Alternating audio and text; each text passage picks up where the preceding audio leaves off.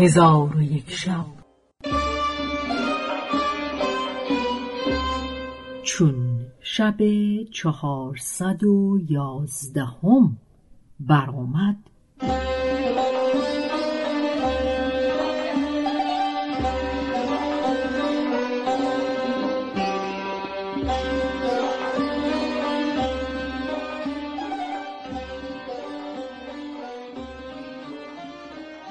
گفت ای ملک جوانبخت آن دخترک گفت من یکی از آن دو سیب خوردم. بهتر از او چیزی نخورده بودم. پس آن جوان مرا از بهشت به در آورده به خانه خیشم برسان من چون از خواب بیدار شدم بوی سیب از دهان خود بشنیدم و سیبی دیگر در نزد خود بدیدم. پس آن دخترک سیب به در آورد و آن سیب در تاریکی شب چون ستاره بدرخشید. در حال دخترک را با سیبی که در دست داشت به دیر بیاوردند. دخترک خواب به من باز گفت و سیب به در آورد که ما چونان سیب در میان میوه های دنیا ندیده بودیم پس من کارد گرفتم و آن سیب را به شماره یاران خود پاره کردم. از او لذیذتر و خوشبوتر چیزی نخورده بودم.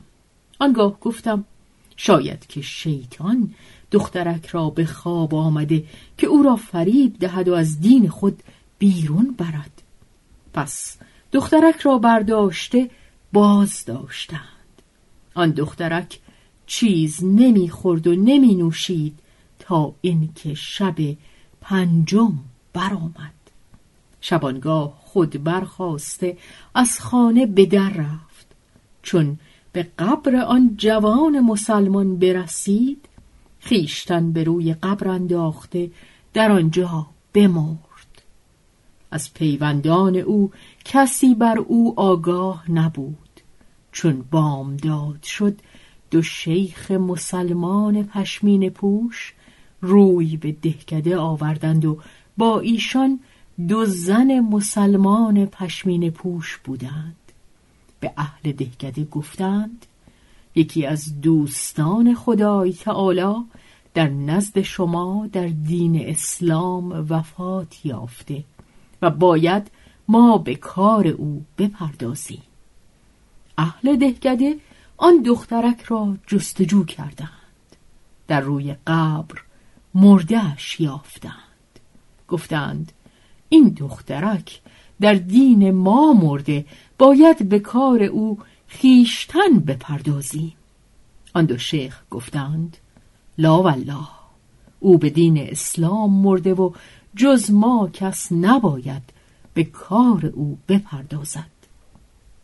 پس در میان ایشان خصومت و جنگ پدید آمد. یکی از آن دو شیخ گفت علامت اسلام این دختر این است که چهل تن راهب که در دیر هستند جمع شوند و این مرده را از قبر بکشند. اگر او را از زمین توانستند برداشت بدانید که او نصرانی است و اگر نتوانستند یکی از ما پیش رفته او را بکشد. اگر از قبر دور شد بدانید که او مسلمان بوده است. اهل دهکده به این راضی شدند و چهل تن راهبان جمع آمدند و خواستند که او را از روی قبر بردارند. نتوانستند. آنگاه ریسمان به میان او بسته او را به توانایی هرچه تمامتر بکشیدیم ریسمان پاره گشت و باز آن دخترک از جای خود نجنبید.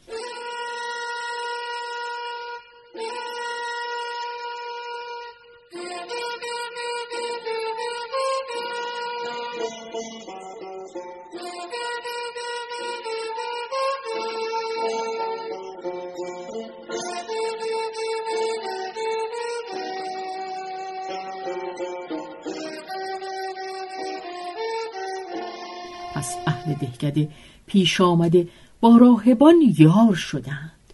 باز آن دخترک از جای نجنبید و همگی عاجز ماندی با یکی از آن دو شیخ گفتیم تو پیش رفته او را بردار. یکی از آن دو شیخ پیش رفته او را به ردای خود پیچید و گفت به نام خدا و ملت فرستاده خدا که درود خدا بر او و خاندانش باد. آنگاه او را برداشته در آغوش گرفته به قاری که در آنجا بود برفت. آنگاه آن دو زن بیامدند و دخترک را غسل دادند و آن دو شیخ او را نماز کرده در پهلوی قبر آن جوان به خاک سپردند و بازگشتند و ما همه اینها را مشاهده کردیم. چون با یکدیگر خلوت کردیم گفتیم که دین حق پیروی را سزاوار است و حق از برای ما به مشاهده و عیان واضح گشت و از برای دین اسلام روشنتر از این برهانی که ما با چشم خود دیدیم نخواهد بود. پس من مسلمان شدم و رهبانان دیر و اهل دهکده به تمامی مسلمان شدند. پس از آن به اهل جزیره رسول فرستادیم و از ایشان فقیهی خواستیم که شرایع اسلام و احکام دین به ما بیاموزد. مردی فقیه و صالح بیامد و احکام اسلام به ما بیاموخت و ما امروز لله الحمد از نیکوکاران هستیم.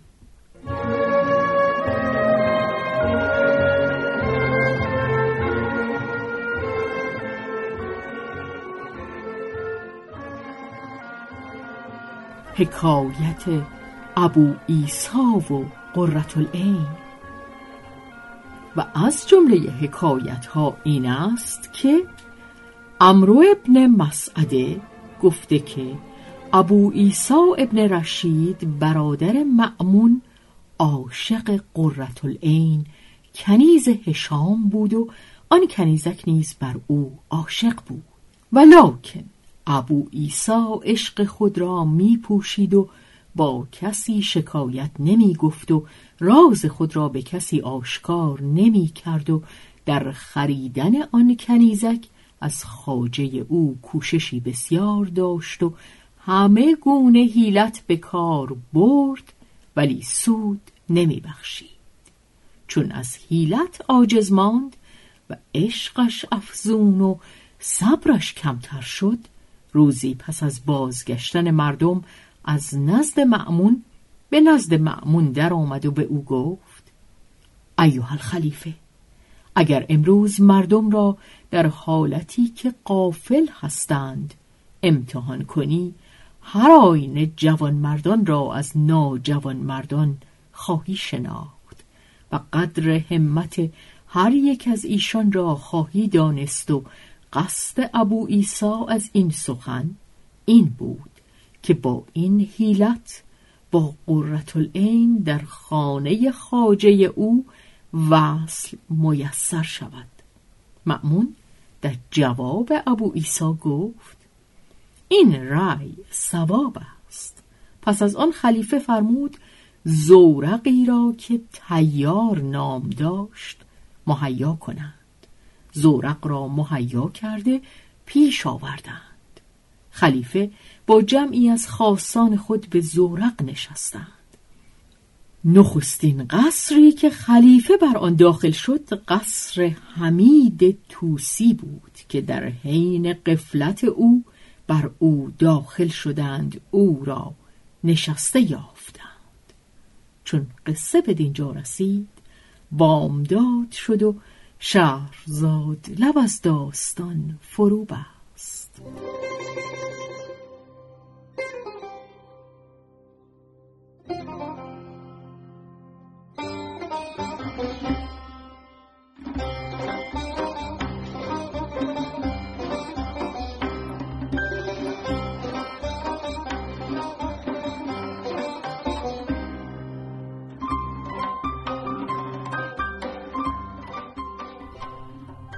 به روایت شهرزاد فتوهی.